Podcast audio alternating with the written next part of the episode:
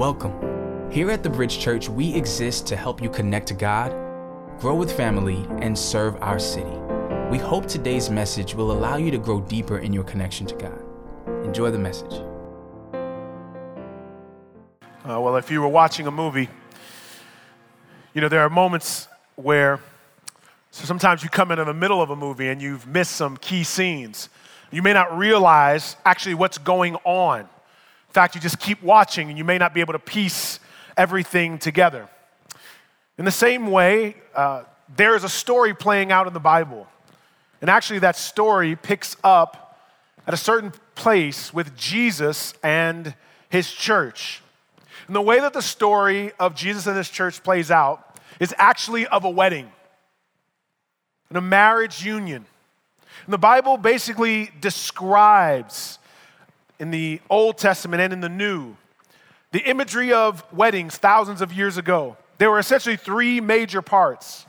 You'd have a marriage contract. This marriage contract would essentially be paid for by the husband. He pays for it, and once he pays it, the woman is his. The payment was considered a dowry.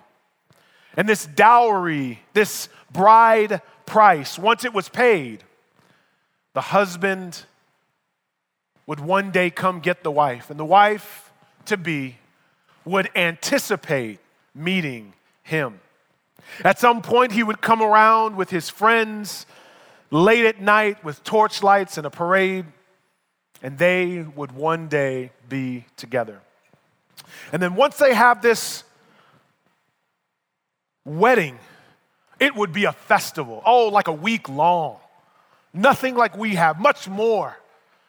And it would be tons of wine and tons of food, much music, and lots of joy. And the imagery that the Bible creates of Jesus and the church is that the dowry, the bride price, essentially was Christ dying on the cross, and that Jesus is essentially a husband and the church is a bride, his people. And then once that payment was paid, we entered what they would call the betrothal period or the engagement period, waiting on being with the Lord. And we would be with him once we see the Christ in, in the rapture. And then one day, there will be a great feast, a great festival where we will be with Jesus forever. Revelation 19 9 says this Write, blessed are those invited to the marriage feast of the Lamb. Oh, at this feast, there'll be so much food. And we'll be there all the rest of our lives. And this will not be a week long, but it will be all of our lives enjoying God forever. And he says, Have you been invited to that feast? Because at this kingdom like feast with King Jesus, it will satisfy your heart and soul. What this tells us then is that human beings, the people of God, we have been rigged, our souls have been rigged for lasting, permanent, covenant fulfilling love. We have been made for a spouse. We have been made for enjoyment of love. But the ultimate husband and the ultimate spouse is Jesus. And the ultimate festival will be in the kingdom. And there, one touch from Jesus will be greater than a thousand touches from a spouse.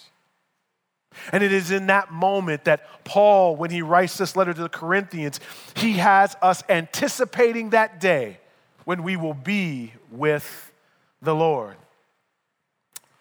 Oh, church, but they struggled like we struggle.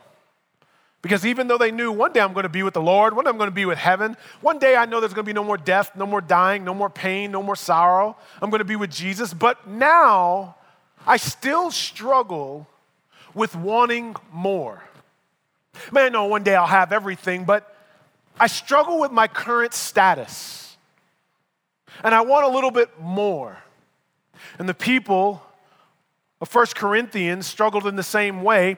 They struggled with their sexual status. We talked last week about how they had Aphrodite, and that's who they worshiped, and they wanted this sexual prowess. And one of their slogans was, Everything is permissible for me. I can do whatever I want. If I feel something, I should do it. And this created a sexual freedom inside of them. And this was a slogan that they had.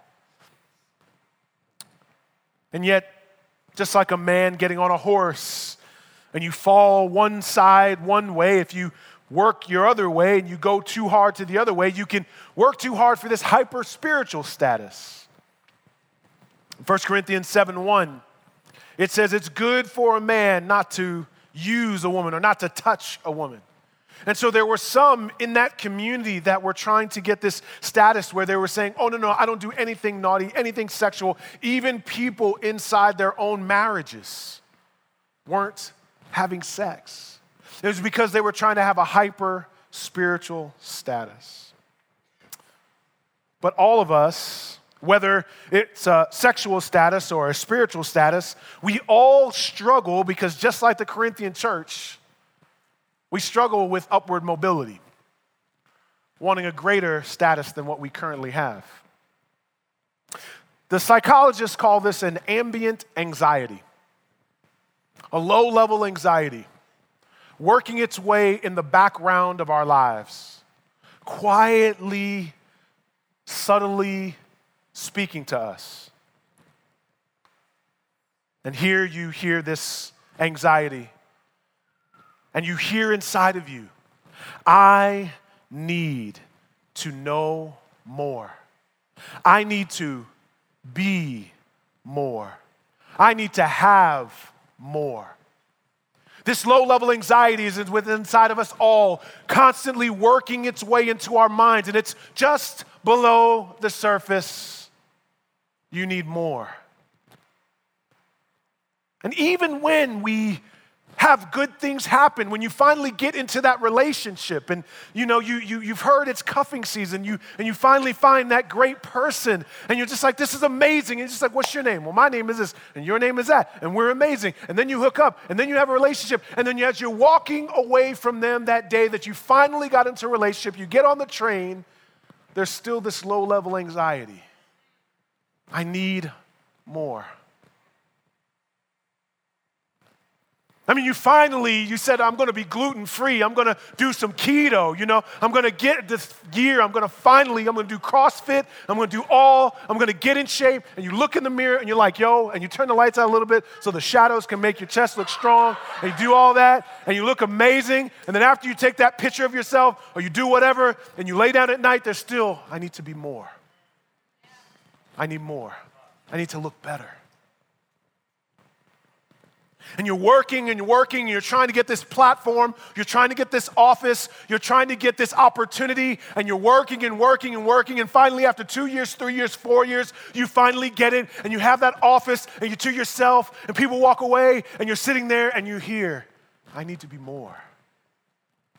And God forbid, oh, God forbid that when anxiety really strikes, and that anxiety is not ambient, it's not underneath the surface, but it's loud.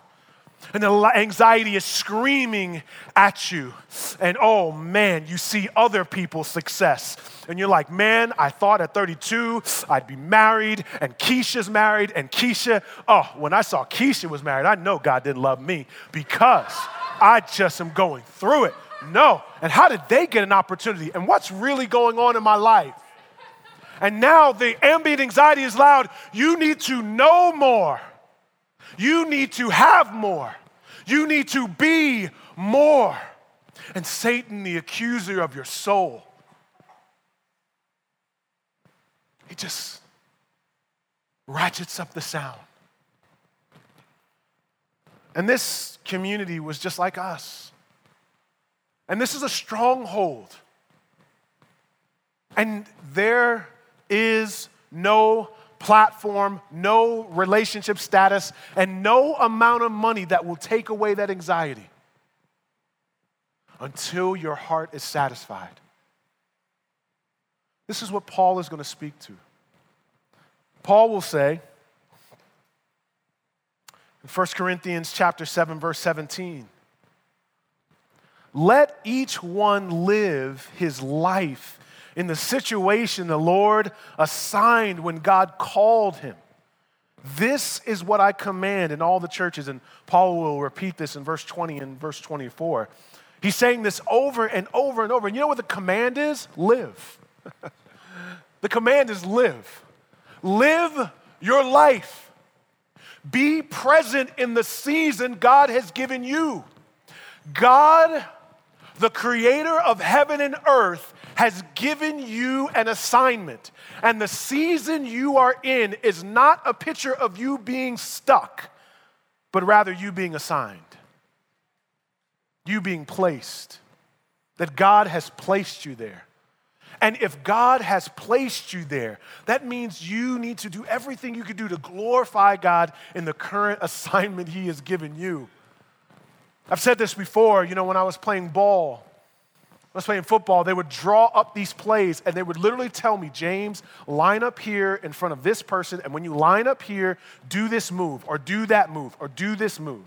And if you when you line up, that's called getting aligned. And once you line up, they'll say, go to the right or go to the left. That's your assignment. And you have to get aligned before you get assigned. You've got to line up right. And I'll never forget my coaches be like, we will never win a game if we can't line up right. We got you going to the left, but you're over, you're all the way in the wrong position. And sometimes for us, we try to focus so much on our assignment that we forget about getting aligned to God. We want greater platform, greater opportunity. But you oftentimes cannot do anything to advance yourself. The greatest thing you can do is to make sure and ensure that I am aligning my full life to God. And this is why Peter in 1 Peter 5, 6, and 7 would say, Humble yourself, therefore, under what? The mighty hand of God, so that he may exalt you at the proper time. What the scripture is saying there, and what we don't read, when we read that, we're like, okay, humble, humble ourselves. Okay, let me get back. Okay, God's going to exalt me at the proper time. And all we think about is, where are you going to exalt me, and when is my time? Where, where, where am I going to be in the next five years? I mean, what, what kind of opportunities am I going to have? Where am I going to be? And when is that going to happen? Come on, God. When's that going to happen? You got to speed it up. And the command here is not us to accelerate our time or to just make things happen. The command here is humble yourself.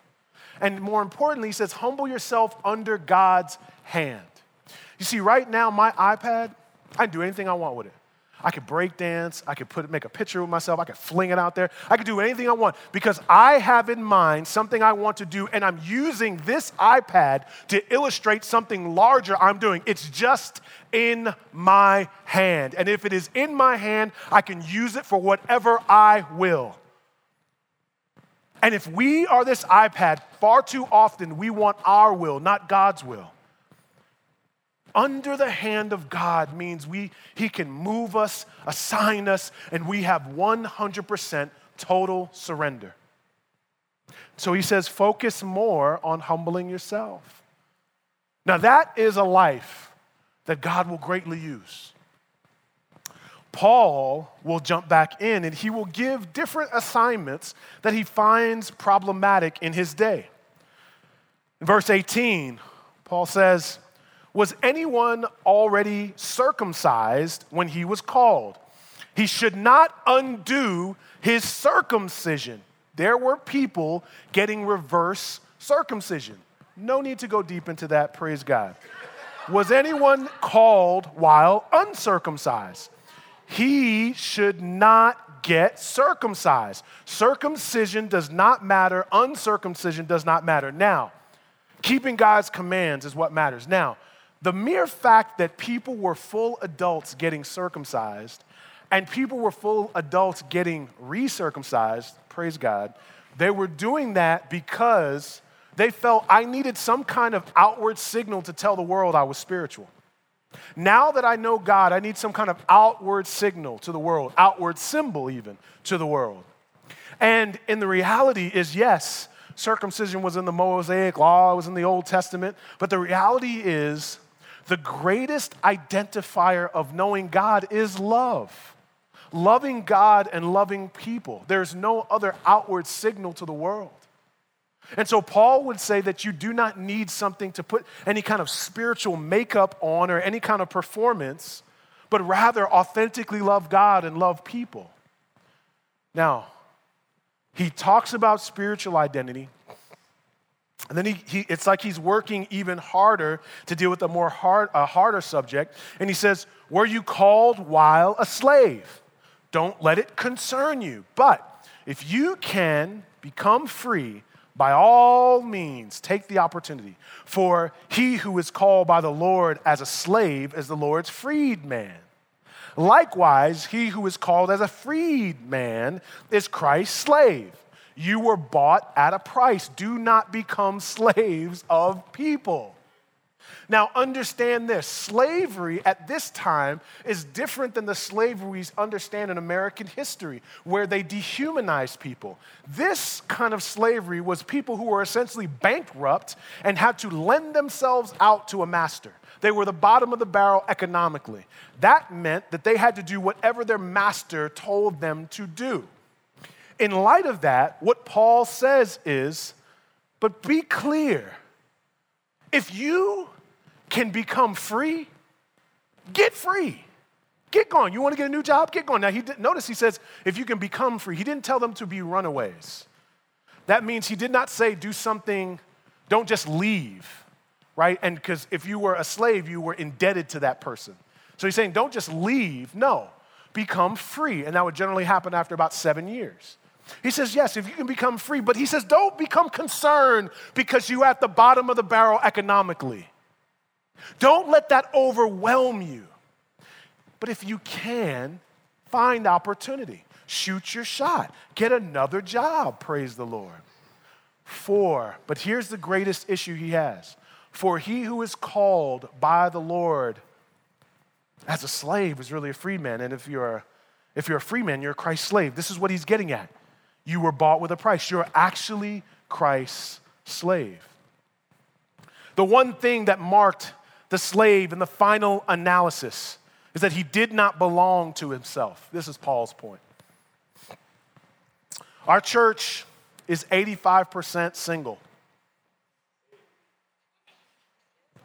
Our average age is about 26 or 27. Most of us are broke. Majority of us are not. No, I'm just saying that's where we are. We're four years old as a church. In two years, three years, seven years, some will be married, but many of us will be in different economic spaces. Many of us will have more opportunity than we had before. It is easier to serve the Lord when you have nothing, when you're trying to make rent, when you're at the bottom of the barrel, it is easier to be a prayer warrior if you're not sure if things are going to work out. But when you get opportunity, see, you see, many of us, our real master is opportunity. And we are a slave to opportunity. And when we get success, the real story, our real master, it tells you, the, Jesus said, you can't serve two masters. You'll love the one, hate the other. When opportunity is your master, then Jesus is in the way. And you will serve one, and it says, despise the other. And it's like, guys, leave me alone, leave me alone. I'm just trying to do my thing. I mean, I think I, the Lord is using me. I'm doing great things. No, I'm not talking about coming to church. I'm talking about making room in your heart for Jesus. And he says, if you are the Lord's, you are his slave, meaning the mastery of the Lord. You are indebted to Him. And you go wherever God calls you to go. And you do whatever God calls you to do. And you continue to serve Him no matter what opportunity you have. Now, that's about work. The other was about spirituality. But, verse 25, you can kind of hear the way that Paul is saying this. Now, about virgins. So He's now turning a corner and he's like, okay, I'm gonna deal with the elephant in the room because I know that you are surrounded by sexuality and I know that there's an awkwardness about that. So I kind of want to deal with the big problem now about single people. He says, I have no command from the Lord, but I do give an opinion as one who by the Lord's mercy is faithful. Because of the present distress, I think it's good for a man to remain as he is. Are you bound to a wife? Don't seek to be released. Are you released from a wife? Don't seek a wife. However, if you get married, you haven't sinned. And if a virgin married, she hasn't sinned. But such people will have trouble in this life, and I'm trying to spare you. Now, I want to just deal with what he says in verse 25 because it seems like Paul's like punking out. Like, why is Paul giving an opinion? Why is he giving a command? Why are you not being tough like you normally are, Paul? Why aren't you doing that? Why is he saying, Oh, I don't have a command? I'm not, I'm not telling you. And, and later, he says, No, you haven't sinned if you got married. Why is he doing that? If you are a Christian, single, woman or man, you have been called to sexual purity and abstinence until marriage. And you are living and working in a sex saturated society during the week. And our church is abnormal in the sense that most churches, the majority of the church is married. So for a lot of people, their experience is they go to work and everybody's hooking up, shacking up, doing whatever. Then you come to church and people got babies and more babies and more babies and more people getting married. So everybody's having sex except you, right? right? And apparently everybody's having a good time. And maybe God has a JV will, right? Maybe God just gave me the leftover will.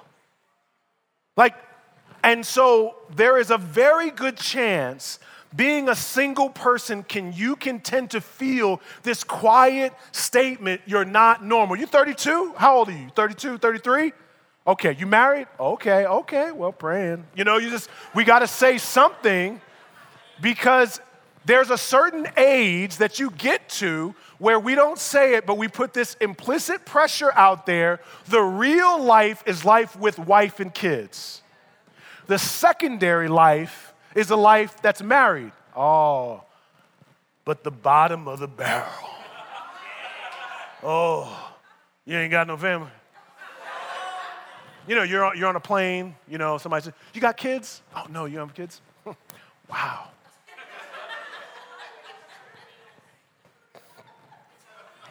And do you know why Paul is going through great lengths to say, hey, I don't have a command. Oh, you don't have this? Because he's not trying to create an implicit pressure that's a, there's a normal assignment.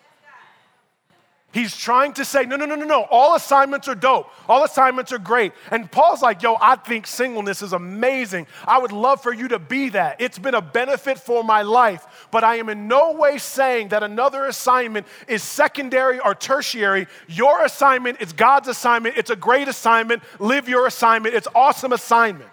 Live your assignment. And so the reality is this we are four years old as a church. I'm going to be extremely honest with you. At this time, I thought everybody was going to be married, praise God. I did. I was like, yeah, though that, I, I had like these little marriages. I was like, mm, mm.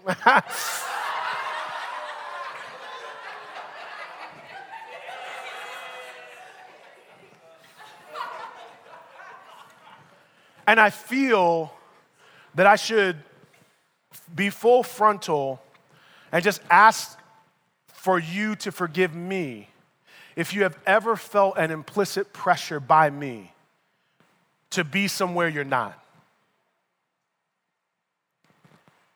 Because you know, you go over somebody's house, you start laughing and talking, and you go, So who do you like? Or, nah? You don't like nobody? Okay, okay, okay. Okay, you know. And then that person goes, ah, then they go home.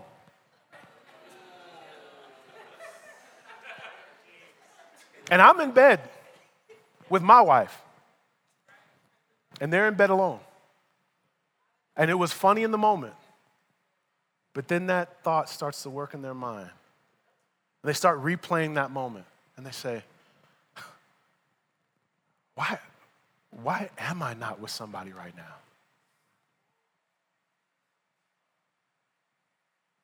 And sometimes, I mean, I never in a million years thought I would pastor a church at 41 years old where everybody, one, is eons younger than me, praise God, but more so where everyone would be single. And sometimes we can act like that is a detriment of our community, as if it is not an advantage. And I am announcing if you are married, no longer put pressure on our singles. If you are single, no longer put pressure on anybody else single. If you're a guy, man, shoot your shot, shot, shot, shoot. Don't, don't shoot a shot, shoot it. Make sure you are seeking God. Make sure you are running hard after God. At this time, and even now in our society now, it was different for women though. Yes, the men had to be bold and all that, but for women, they had to wait. And I just want you to know to my sisters, we as leadership will always seek to protect you, but moreover, we will protect you by not putting pressure on you. There's no level of beauty that says you need to be married. There's no age that says you need to be married. And marriage is not a better assignment. That is an announcement and a proclamation in our church. That means when you hear someone putting pressure on someone else, say, hey, hey, at our church, we look at marriage as an opportunity. Now you say, okay, a- amen. I know that's in the Bible. Are we all agreeing with this? But this is what I'm going to tell you. Paul says this. Paul says, 1 Corinthians chapter 7, he said it earlier, chapter 7, verse 7. I wish that all people were as I am, but each one has his own gift from God. One person has this gift and another has that. And people were like, oh, well, Paul was tripping about this gift thing. I mean, this is really not a gift. I mean, how is singleness a gift? It's not really a gift, right? What kind of gift is that? And part of our problem is we have misappropriated what Paul meant by gifts. A spiritual gift is not like a Christmas gift, right? Where on Christmas, you open up, it's just like, hey, I got these boots, praise God. I'm gonna wear them. They're for me because they're mine. And when I walk around, people are gonna see me and they are gonna think I look better because that's my gift for me to do my thing, right? Paul is not talking about Christmas gifts.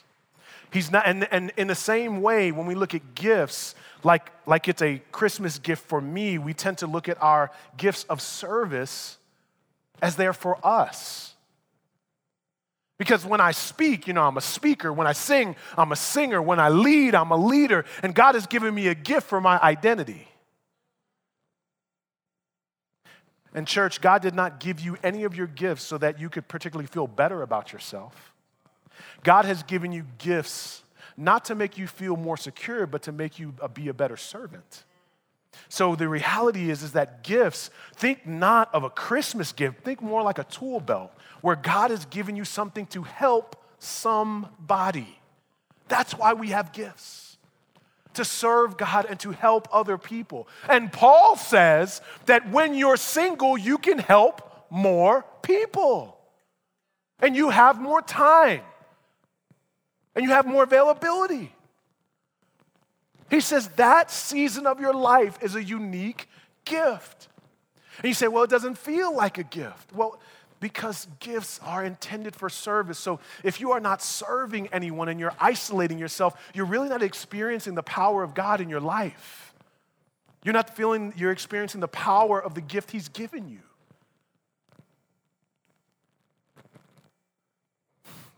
And then Paul says, oh, I know you don't feel like it's a gift. He says, but can I tell you something about marriage? Paul's single. He's like, I've done some counseling. it's not all that. That's what Paul says. He's kind of winks. He's like, trust me. Paul in Ephesians 5 says marriage is incredible. He says, man, the dude is like Christ and church, and the wife is like the church. He says it's this glorious, amazing thing. But I just want to tell you that in verse, the, the earlier verse, he says, it's, he says, I want to spare you from trouble. Verse 28, he says, I want to spare you from trouble in this life.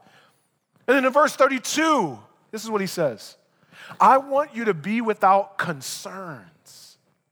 The unmarried man is concerned about the things of the Lord, how he may please the Lord. Verse 33, but the married man is concerned about the things of the world, how he may please his wife. And his interests are divided. The unmarried woman or virgin is concerned about the things of the Lord, yes, so that she may be both holy, both in body and in spirit. But the married woman is concerned about the things of the world, how she may please her husband. I am saying this for your own benefit. I'm not trying to put a restraint on you, I'm not trying to give you a secondary life. I, I want to promote what is proper so that you may be devoted with the Lord without distraction. Y'all read that and you're like, distraction? But the married people are like, mm hmm.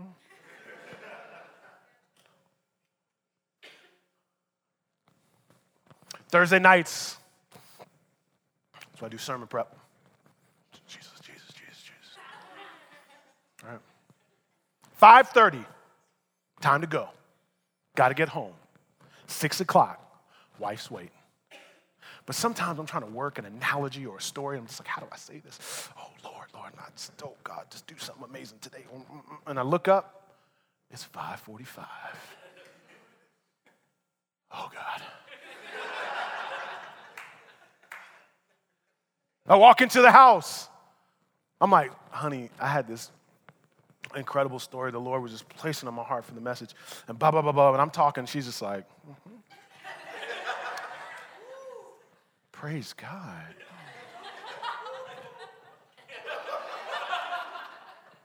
You know it's 6:15, right? You know I've been with these kids all day. You know these dishes have a relationship with you, praise God. Like I need some help. And what she's saying is, I need you to help me. That's what I need. I need you to help me. That's why we got married. I need you to help me. I know you want to serve the Lord, and I know that analogy is amazing. I know that story is amazing. I know this message this week is going to be amazing, but I need you to be amazing here. The other week, my wife was like, Yeah, I want to go on a mission trip. I was like, A mission trip? She was like, Yeah, I'm just thinking about the Lord just sending me everywhere. I was like, We have a two year old. You're not going on no mission trip. You're not leaving her with me. You're leaving her, her with me. She is a trip. I, I can't, I cannot, you know, you're not going anywhere. Because our lives are not set, uh, you know, I, am telling you, and I know that you, I, I, I know that sometimes when someone married says that singleness is an opportunity, it sounds like I'm disqualified because I'm in it already, right? He's just like, blah, blah, blah, okay. Okay. But, but what I'm trying to tell you is, I don't know what it's like to be bored. I haven't felt that feeling in years. I don't even know what what's that like. I don't know what to do on the weekend. I have my my daughter is an alarm clock, praise God. My wife and I have I have three daughters and one wife. I have wife, wife junior, wife junior junior, wife junior junior junior. I've got all these emotions set up and what I'm t- what I'm trying to tell you is they all want my time and my energy and my life, and I love them to death. But we have romanticized family, not just in this country, globally. And Paul just says, man, you're not abnormal. And he says, man, there's trouble in marriage. Last week I preached on, uh, I preached on sex and marriage. Singles were like, wow, 1%, only 1% of the time. Wow. Praise God. It's different. I didn't know that. I'm going to try to change that percentage. Praise God. Somebody called me and said, I'm going to change religion to, I'm going to be a five percenter. I was like, oh, that's funny. That's funny. Very funny. Very funny. When you left, when you left the message last week talking about sex and marriage, if you're single, that was like, mm, that's interesting. But for some people, that was an elephant in the room. When they went home, they had a long discussion. Others might have had a good discussion, but at the end of the day, service is a struggle. And loving someone deeply is painful. I say this not to in any way try to like make marriage seem bad and singleness good. I'm just saying it's just a different assignment. C.S. Lewis says, to love at all is to be vulnerable. Love anything and your heart will be wrung and possibly broken. If you want to make sure of keeping it intact, you must give it to no one, not even an animal. Wrap it carefully round with hobbies and little luxuries. Avoid all entanglements. Lock it up safe in the casket or coffin of your selfishness. But in, the, in that casket, safe, dark, motionless, airless, it will change. It will not be broken. It will become unbreakable, impenetrable, irredeemable. To love is to be vulnerable. And when you love someone deeply and you want them to love you back, it is sometimes the darkest nights of your soul. You think you're lonely being single? Imagine being lonely and being married. Imagine feeling like I can't connect to the person that I always wanted. You think you feel pain now? Oh. Trust. When I counsel single people, that's a hard conversation. But when I counsel married couples, it can be devastating. The pain. It's just different, y'all. And as a church, I, I, honestly think because we have so many single people, and because we're in America and because we see stuff, and you know, I think that we are just following the trends of the culture. But what the way that you're able to break the yoke of that ambient anxiety and the implicit pressure of the culture is to have your mind enter into a kingdom like dream. To have your mind enter into a space where you're not just thinking about what's for you next, where you're not just thinking about your assignment. What I'm trying to tell you is for some of you, you dream too little. What, marriage is your dream? Then you get married. Mm. Now what? You see, you, you, you want to climb a ladder, but your ladder isn't long enough. You need to dream bigger. And so, the way to reconstruct the way that you dream is to pray the way that Jesus said pray. Jesus, one night, speaking with the disciples, said, Jesus, how you pray? I mean, we over here praying, but you know, you're the Son of God. How do you pray? Just teach us how you pray. Jesus says in Matthew chapter 6, therefore, you should pray like this Our Father in heaven. I need to think about who I'm talking to. I need to get my mind connected to the one that I know loves me, one that knows all my needs I need to get my heart connected to this Abba Father. I need to remind myself He is on the throne of this world and He's on the throne of my life, our Father. And He says, Your name be honored, your name before my name. I want my mind wrapped up in your glory. I want to worship you throughout the day. I want to worship you moment by moment, your name. But then he says something that actually takes away that ambient anxiety of I want to know more, be more, have more. I want to know more, be more, have more. I want more, I want more. He says, verse 10, Your kingdom come, your will be done as it is in heaven. Your will be done. He says, Your kingdom come, your will be done. Your kingdom is awesome. Oh, there's a festival waiting for me, and there's Jesus. He's sitting on the throne, and He's in heaven, and He's going to satisfy all my needs. And I'm got my mind connected to this everlasting kingdom where eternity will be forever, and I will enjoy Him. And I would like a taste of your kingdom here on earth. I'd like windows into your kingdom here on earth. I'd like to experience what you have in the kingdom. I'd like that on earth. But first, your kingdom come. Your will be done on earth as it is in heaven. I just want a, a taste of your kingdom, God. And your kingdom is expansive.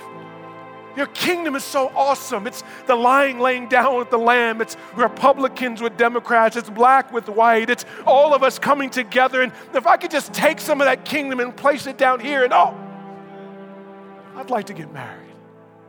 Because he says, Give us today our daily bread meet my needs. You see, you see a prayer priority? I'm talking to a, a mighty sovereign God who I call, I call Father, so He hasn't forgotten about me. He cares for me. I'm cared for, I'm taken care of. And you know what? He's holy, meaning He's pure. And, and, and here's the thing I want to see a kingdom agenda before my personal agenda. Your kingdom come, your will be done. And tonight, I want you to trade in that ambient anxiety, that low level sound that you've been hearing for so long. And I want you to start to pray kingdom like prayers because your mission is not marriage, your mission is Jesus. It's to seek his face, to know him more. And this is a yoke that will be broken in our church. We will break that yoke in our church. And we will break it by not pressuring each other. We will break it by praying kingdom prayers. And we will break that yoke. Not when everyone is married, oh, but when one day we're with the Lamb and we will be satisfied. Heavenly Father, we thank you for the work of Jesus in our lives. And we pray, God, that tonight we would just lay down all of our life before you, God. We pray, Jesus, that I just pray against, I pray against pressure and anxiety to be married in the name of Jesus. I pray against all types of pressure that pastors may be putting on members, brother may be putting on sister. I, I, I, and I put myself in that order. I put myself in that prayer. I ask that you forgive me for any kind of implicit pressure that I may give. And I call on you in the name of Jesus, through the power of the Holy Spirit, to rearrange our priorities where we would not see how our relationships working as the definition of our souls, but rather we would be inviting more people to the marriage supper of the Lamb. That the kingdom agenda, your rule, would rule our hearts. In Jesus' name. We hope you've been encouraged by this message. We'd love to hear how God used this sermon to speak to you. Please take a minute to email us your story. Our email address is info at bridgechurchnyc.com. And you can also find us on Facebook, Twitter, and Instagram by using at Bridge NYC or visit our website, bridgechurchnyc.com. Thanks again for listening to this week's message.